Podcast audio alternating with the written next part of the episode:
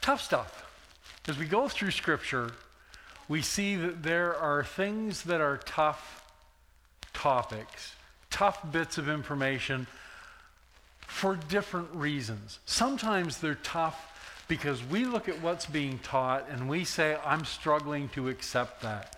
That doesn't fit with what I want. That doesn't fit with my worldview, so I'm struggling. Sometimes we come across tough things in Scripture because we do agree with it, but everybody else doesn't.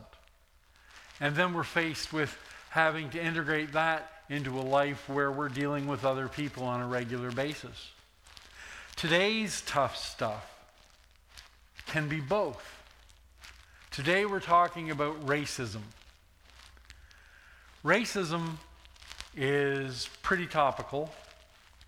We've got a lot of things happening, not just here in Saint John or here in New Brunswick or here in the Maritimes or here in Atlantic Canada or in Canada, but in the whole world.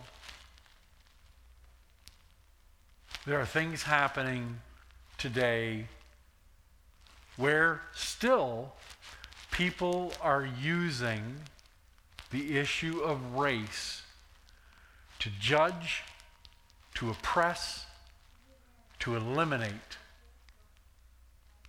other people. Now, years ago, uh, a bunch of us went from here to Poland. Actually, we've had a few trips from here to Poland where we have helped at a school that some friends of ours run called Graceland, and they teach English from a biblical basis. And one of the things that they do with every trip for people who have not been there is they send you to Auschwitz and Birkenau, two of the Nazi death camps that were built in Poland for the prime purpose of the elimination, first of Jews, but then also a whole pile of other people that they decided they were better off without. We were there. We saw the Grisly Museum, the remnants of a people who were hunted simply because their birth line was different. Now, here's an interesting thing that many people don't like to talk about is that in Nazi Germany, among the, the party and the information they were giving to the people, Germany was in many ways a Christian nation at the time.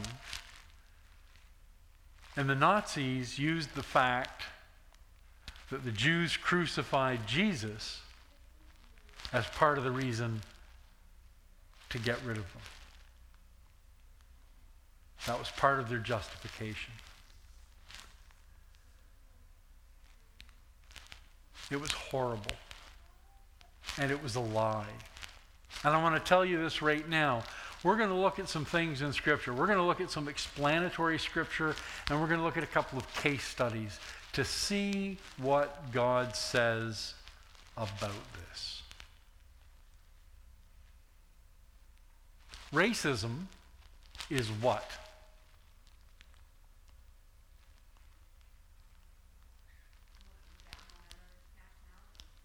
Looking down on other nationalities, looking down, thinking that a particular group of people are less than you because they are of a different origin. Perhaps they have a different skin color. Perhaps they have a different accent. Growing up as a child, racism, casual racism, was very common. Everybody told all the different jokes that were around. Thought they were hilarious, didn't give two thoughts to them. In the last 50 years, things to a degree have changed. But what has not changed is the Word of God. And that's why I want us to go there. I can give you all kinds of nice reasons why we should care for other people, why we should respect other people. But I think it's more important that we find out what God says about it.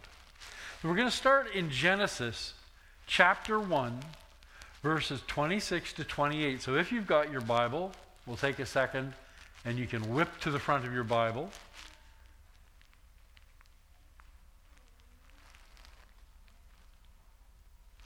You remember when we we talked about last year when we talked about doing Bible study, context is one of the most important things when you're considering the Word of God. Looking at a scripture verse out of context does it a great disservice and can create a false idea. So here we have God talking to himself. This is the context. He is creating this is part of the process of creation. And here's what he says. Verse 26, chapter 1. Then God said, Let us make mankind in our image, in our likeness, so that they may rule over the fish of the sea and the birds in the sky, over the livestock and all the wild animals, and over all the creatures that move along the ground. So, God created mankind in his own image. In the image of God, he created them, male and female, he created them. God blessed them and said to them, Be fruitful and increase in number. Fill the earth and subdue it. Rule over the fish in the sea and the birds in the air and over every living creature that moves on the ground. So, quick question Who did God create? I'm sorry, you were both at the same time. what did you say? You said God created everything. True. You said male and female. It's up here. Whose image did he create them in? So here's where I get unpleasant. God created white people in his image. Right? No, the answer is yes. But he also created the black people, the brown people, all the people in his image. It's everyone, it's mankind. Humanity was created in God's image. But he didn't just create them. What's the next thing he did? He blessed them. He blessed them. So God didn't create any one group. He created people. One of the one of the funniest questions that I've ever seen and the best response on a internet group that I'm in, a person said, and they were serious, what color were Adam and Eve? And the first response I thought was the best. Who cares? Because really, who cares?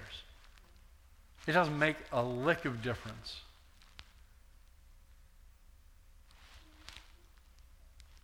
So, this is the first interaction with mankind, the creation of mankind, and God makes and blesses us in all our forms. 1 Corinthians 12:13. Now the letter to the Corinthians covers a lot. The first letter of the Corinthians to the Corinthians covers a lot of information when you're going through it. This part in chapter 12, verse 13,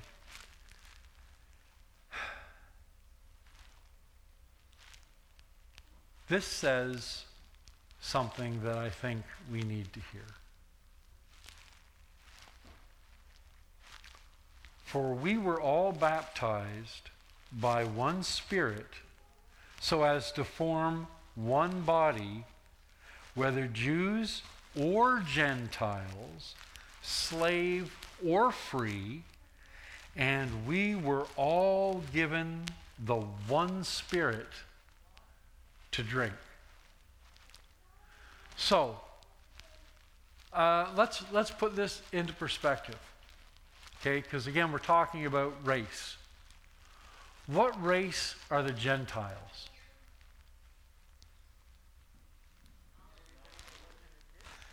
Exactly. Everybody who wasn't a Jew. so we've got two subsets here. That's all. We've got the Jews and we've got everybody else. And we're all given how many spirits?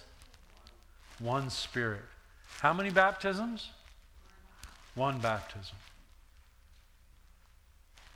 Now, because this is going to lead into the case studies, understanding that there is a very significant cultural divide between Jews and Gentiles, and a theological divide between Jews and Gentiles, that's pretty important. The Jews, through all of what we call the Old Testament, were told to have essentially nothing to do with the Gentiles. Sometimes Gentiles would become proselytes. That is to say, they would come to the Jews and they'd say, I'd like to become a Jew. And there was a whole process that they would have to go through and become obedient to the law. But even then, they were a different person. But within what we consider the Jews, there were different groups. And they could sometimes look at each other with hairy eyeballs too. For various reasons. Racism isn't just about color. It isn't just about language. So,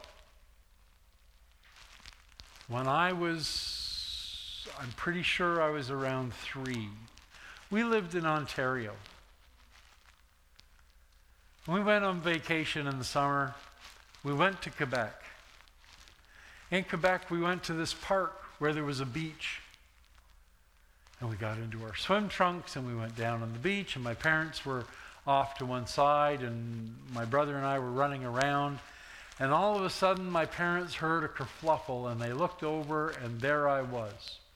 And I was surrounded by a bunch of people, and there was a kid standing in front of me crying, and apparently I looked quite angry. And so my parents came over. And in the discussion with everybody, Dad was having some trouble because most of them were speaking French and were upset. and Dad looked at me and said, What did you do? And I said, He wouldn't talk right. So I had thrown a handful of sand in his face.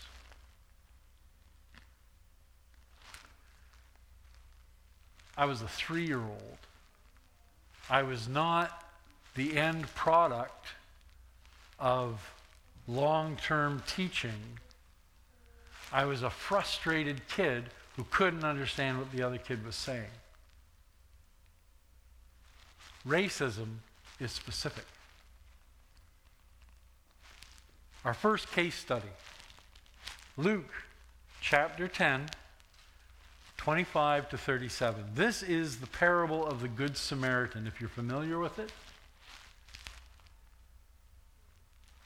Growing up, we would hear about this on occasion.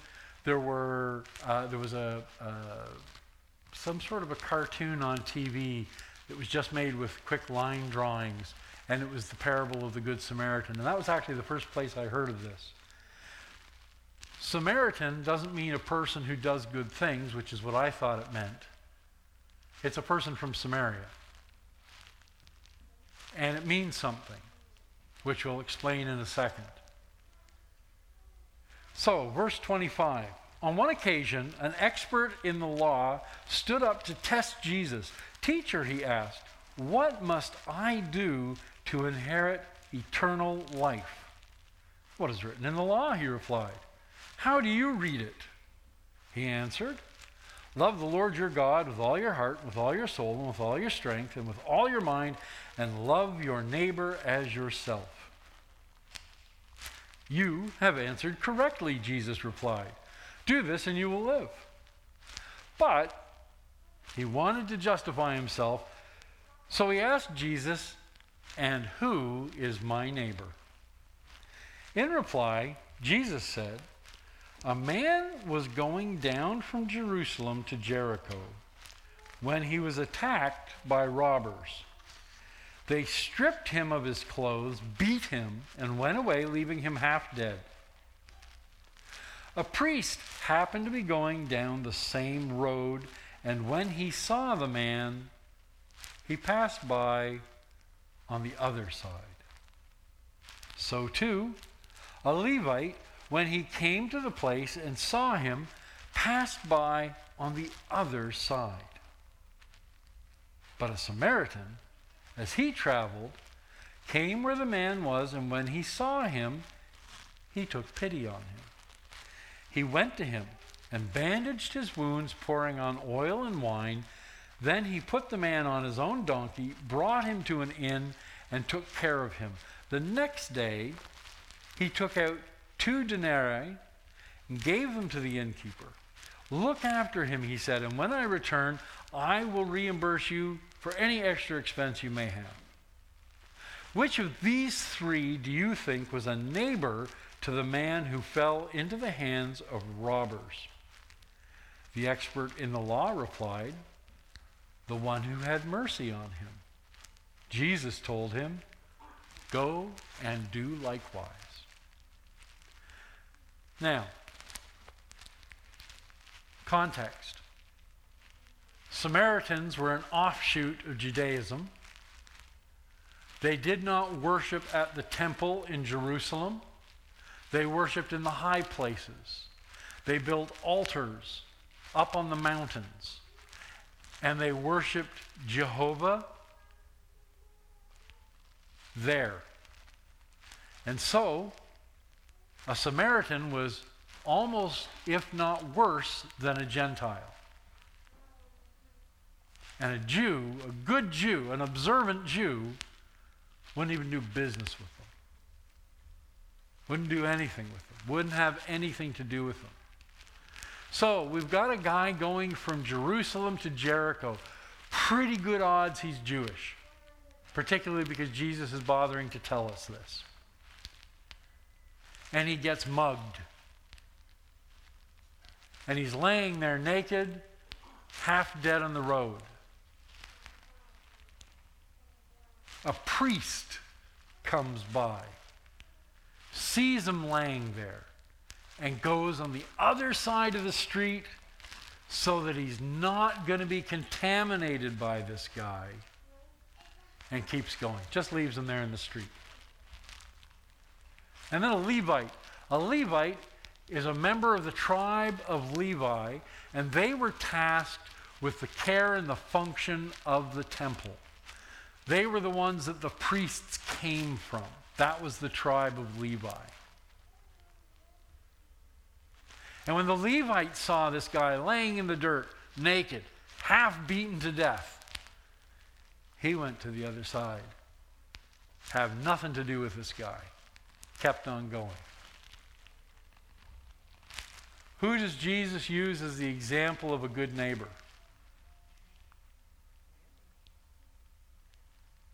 I know you know.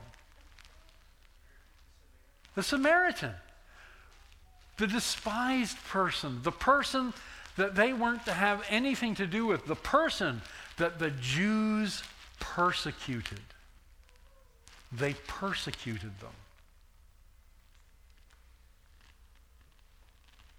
And that's who Jesus uses as the example of the good neighbor. So that's our first case study. Our second case study takes place in Matthew chapter 15 verses 21 to 28. Now, this has a couple of interesting things that happen in it that happen no place else, and they're very important. Matthew 15, 21 to 28. Leaving that place, Jesus withdrew to the region of Tyre and Sidon. A Canaanite woman from that vicinity. Let's stop there just for a second. What is she? Which makes her a, a Gentile. Have nothing to do with them. That's the Jewish rule, that's the Jewish law. A Canaanite woman from that vicinity came to him crying out, Lord, son of David, have mercy on me. My daughter is demon possessed and suffering terribly. Jesus did not answer a word. So his disciples came to him and urged him, Send her away, for she keeps crying out after us. He answered. So this is Jesus responding to the woman who's crying out for Jesus' help. I was sent only to the lost sheep of Israel. Do you understand what he's saying there? What is Jesus saying with that sentence? Pardon? He was sent for the Jewish people. The lost sheep of Israel. That's who he was tasked to come and work with and redeem. The woman came and knelt before him. Lord, help me, she said. He replied, Pay attention to this. It is not right to take the children's bread and toss it to the, what's the word? Toss it to the, what is she? Who just said it? Take a second. Think about that.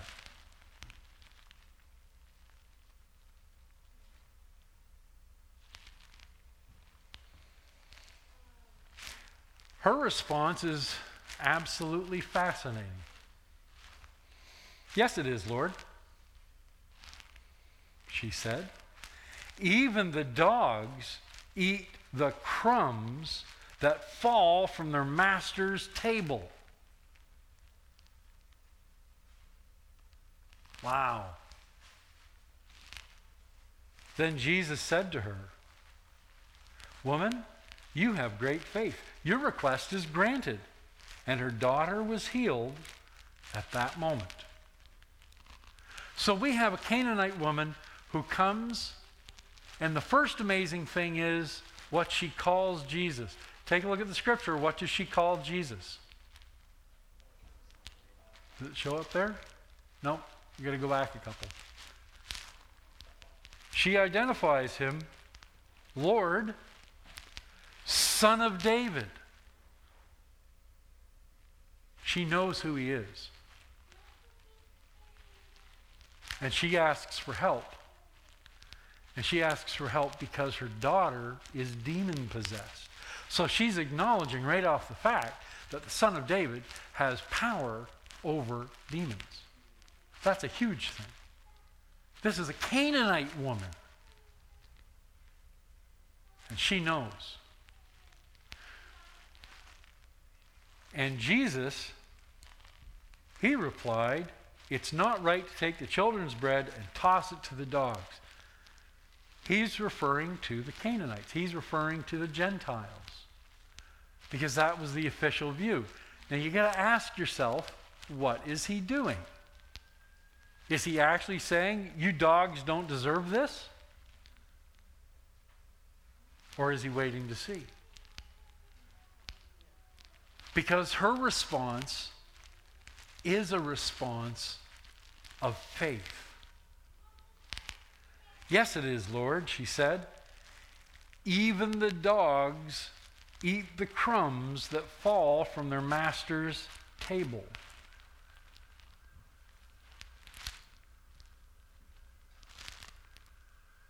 Take a look at the word master.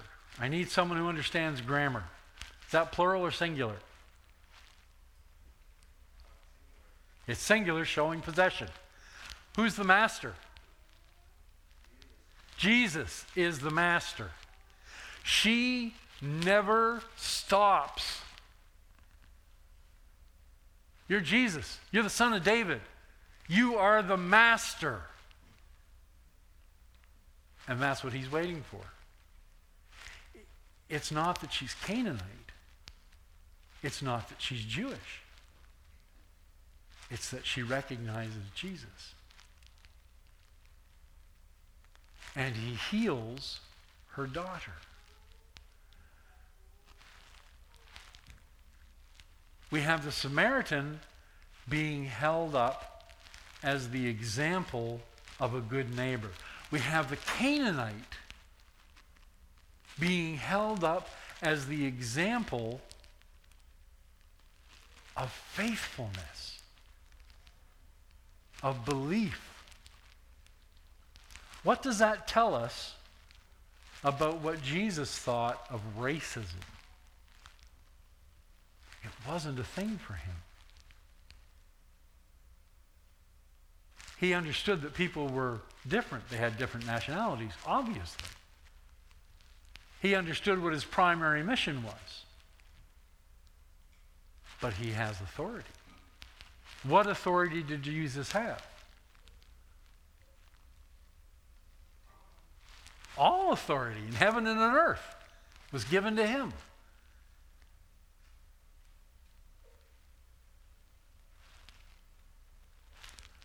For God so loved, let's say it, for God so loved the world that he gave his only begotten Son. The world.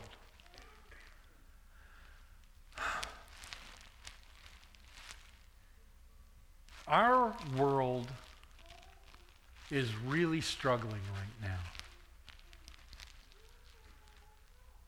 Our world is in the grip of people who want to use hatred. They want to turn people against people. They want people to say, if you're this color, or if you have this shape of feature, or if you come from this area, you're less. What does Jesus say? He says, No, you're a good neighbor. He says, No, you have faith. As Christians, our responsibility is to take the gospel to the world. Why? They need to hear it. Who did Jesus die for? The world. Not just me, not just white people, not just brown people, not just black people. Jesus died for us, for all of us. And when we look at what's happening today, when we see how the lines are being drawn, let me ask you a question. This might be kind of a personal question. I don't mean to put you on the spot. Well, yes, I do. I can't lie about that. Of course, I mean to put you on the spot. What would be a good example of racism here in New Brunswick?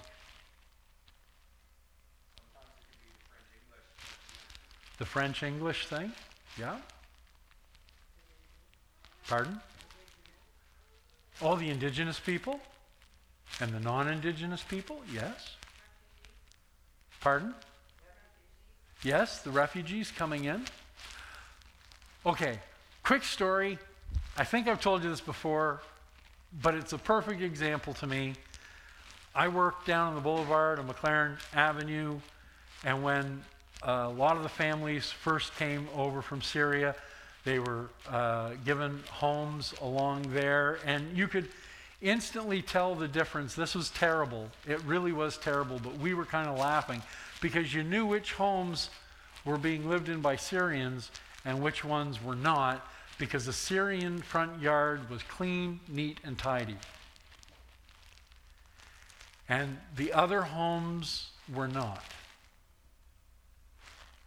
And some of the local residents who had been there for many years and who were feeling very aggrieved with this started getting together and they started talking about how terrible this was and how these people were coming and they're taking our stuff. And and and and they just worked themselves right up. And we could see this happening. We're in our building and we're looking out and you can hear the voices. And so we got to check and see what's going on. And one day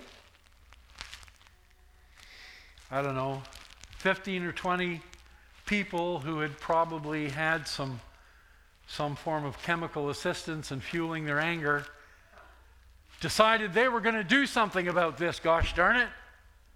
And they picked up lawn chairs and they picked up stuff out of the yard and they started stamping across the street towards a group of Syrians. Now, you know that I have great respect for Canadians you know that I have great respect for the people of Saint John. But in a pinch, when push comes to shove, am I going to put my money behind a bunch of chemically addled people holding lawn furniture? Or am I going to put my money behind a bunch of people who've survived for however many years under constant artillery barrage with snipers and bombs and landmines? The Canadians never had a chance. The Syrians stepped into a group, and as the Canadians came over and were trying to hit them, the Syrians would just take it and toss it. They didn't hit back.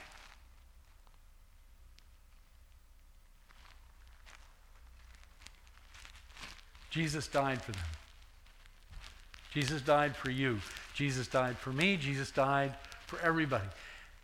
And if you remember Azra's story, her account of what happened, when no one was sharing the gospel with her in a prison where she had been praying to Allah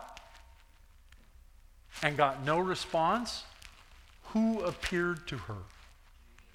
Jesus appeared to her in person.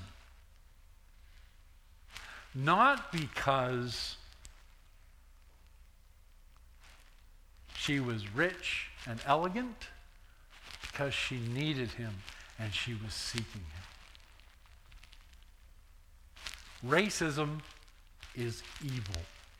Racism is sin. It will stop us from sharing the gospel with people that need to hear it because we don't like them, or they might start coming to our church. That's racism. And Jesus only once permitted himself to be corrected, and that was by the Canaanite woman. He said, It is not right to take the children's bread and toss it to the dogs. And she said, Yes, it is, Lord. she corrected Jesus. And he accepted it because the point was made.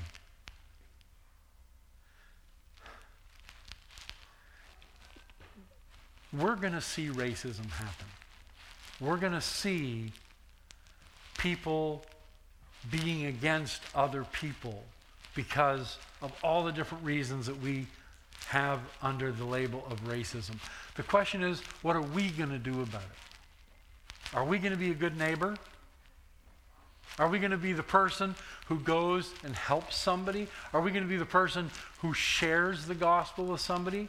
Are we going to stand with people who are seeking God? A people that God sometimes has to bypass us to get the gospel to. Tough stuff. These are tough questions. It's tough not because it's difficult, it's tough because it means that we've got to look at what it is we believe and how it is we behave. And we have to change some of that.